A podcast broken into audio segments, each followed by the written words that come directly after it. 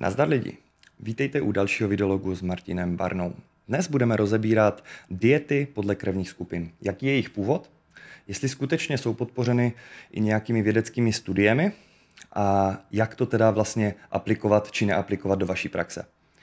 První věc, dieta podle krevních skupin vznikla v podstatě podle knihy Eating for your blood type, v češtině Jeste podle svojí krevní skupiny.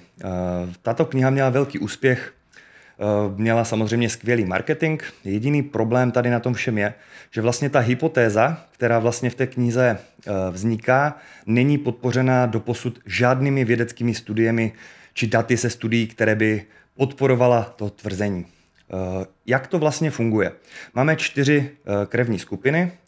Máme skupinu A, ta má A antigeny, skupinu B, ta má B antigeny, potom máme skupinu AB, která má oba antigeny A i B, a potom máme skupinu 0, která ty antigeny nemá. A teď vlastně hypotéza té knihy, podle které spousty lidí řeší právě svou stravu, je, že ty antigeny jakým způsobem reagují s nutrienty. Takže například z lektiny, což jsou proteiny neimunitního původu se schopností rozpoznat a vázat cukry. Také, že prý ta krevní skupina, kterou máme, souvisí s tím, jak moc jsme náchylní na různé nemoci, či méně náchylní. No a že vlastně změna té naší stravy podle těch krevních skupin by měla vést k nějakým výsledkům, které jsou lepší než výsledky s námi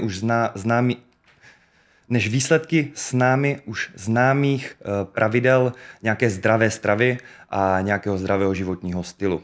V současné době neexistují žádná data z vědeckých studií, která by podporovala tyto hypotézy. Stejného zlepšení toho zdraví či kardiometabolických faktorů docílíte i klasickou úpravou stravy, tak jak už víme, že je výhodné pro zdraví, a i jako kdybyste se řídili těmi krevními skupinami. V podstatě by se musela udělat konkrétní kvalitní studie, kde by se i samozřejmě s kontrolními skupinami skutečně ověřilo, že když jsem skupina třeba 0, tak když budu jíst podle té knihy jako skupina 0, tak to bude pro mě lepší, než když já jako skupina 0 budu prostě jíst zdravěji podle toho, co už vědecky víme. Jinými slovy, že skutečně má význam se navíc, kromě toho, co už víme, zabývat vůbec krevními skupinami. Nic takového v současnosti neexistuje. Přesně z toho důvodu nebudu, dokud jakákoliv taková studie nevznikne, nutit či vzdělávat lidi o krevních skupinách ve spojitosti se stravou, protože to jsou zbytečná pravidla navíc, které jsou očividně neefektivní k tomu, aby ten člověk dosahoval dalších výsledků. Proč se tím tedy zabývat, když už víme, že i tak je dost věcí, co se člověk může o stravě naučit a může to být prakticky efektivní? Co tedy vlastně dále dělat? No určitě doporučím zabývat se klasickými principy stravování. Chcete mít převahu čerstvé potravy, hodně ovoce, hodně zeleniny. Jinými slovy, pro mé klienty hodně vlákniny z čerstvých zdrojů. Chcete mít dostatek bílkovin na každý den. Je to z toho důvodu, abyste měli lepší imunitu, abyste měli lepší regeneraci, abyste byli sítí. No a také chcete v podstatě dosáhnout kalorického deficitu. To znamená, chcete zjednodušeně řečeno přidat více kroků na den, nějaké třeba cvičení, a omezit to, kolik jíte celkové energie, například v kaloriích na průměr na den.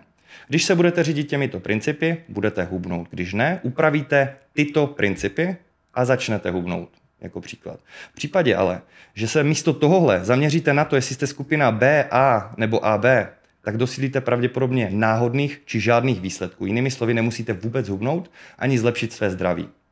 Pokud však aplikujete, co jsme si teď řekli, to znamená ty kalorie, bílkoviny, vláknina, a k tomu se rozhodnete z jakýchkoliv důvodů si vyzkoušet třeba řídit se ještě navíc tím, že jste krevní skupina A, nemám s tím problém. Ale nedělal bych to na úkor toho, co už vědecky prokazatelně víme, že vede ke zlepšení zdraví a zhubnutí. Řeknu příklad, když jste obézní a zhubnete 10% jenom vaší tělesné váhy, tak už většina těch metabolických zlepšení, toho metabolického zdraví, se už může dostavit už v téhle fázi. Tím neříkám, že stačí zhubnout 10% vaší hmotnosti a je všechno v pořádku, ale už tady ten efekt se vám může vyplatit. A když vím, že touhle metodou dosáhnu těch výsledků s tím klientem, získá nějaké návyky a know-how, které pak dále může používat, tak mi to přijde efektivnější, než mu říct, jest podle toho, že jsi skupina B, a nechat na totální náhodě, jestli vlastně bude hubnout čehož docílí pouze a jenom kalorickým deficitem. Nehledě na to, jestli ten klient bude jíst keto dietu, low carb, vegetarián, přerušované hladovění, high carb nebo cokoliv dále si vymyslete, podléhá to kalorickému deficitu. Díky toho to bude fungovat a budete hubnout a zlepšovat třeba zdraví. V případě, že to nebude, v kalorickém deficitu nebudete hubnout. Samozřejmě záleží i na tom zbytku, jak jsme si řekli, bílkoviny, vláknina, čerstvé potraviny a spousta dalšího, aby to bylo i, že tomu tělu dodáte dostatek živin. OK, doufám, že jsme si to vyjasnili jednoduše a jasně. Děkuji za pozornost a be effective.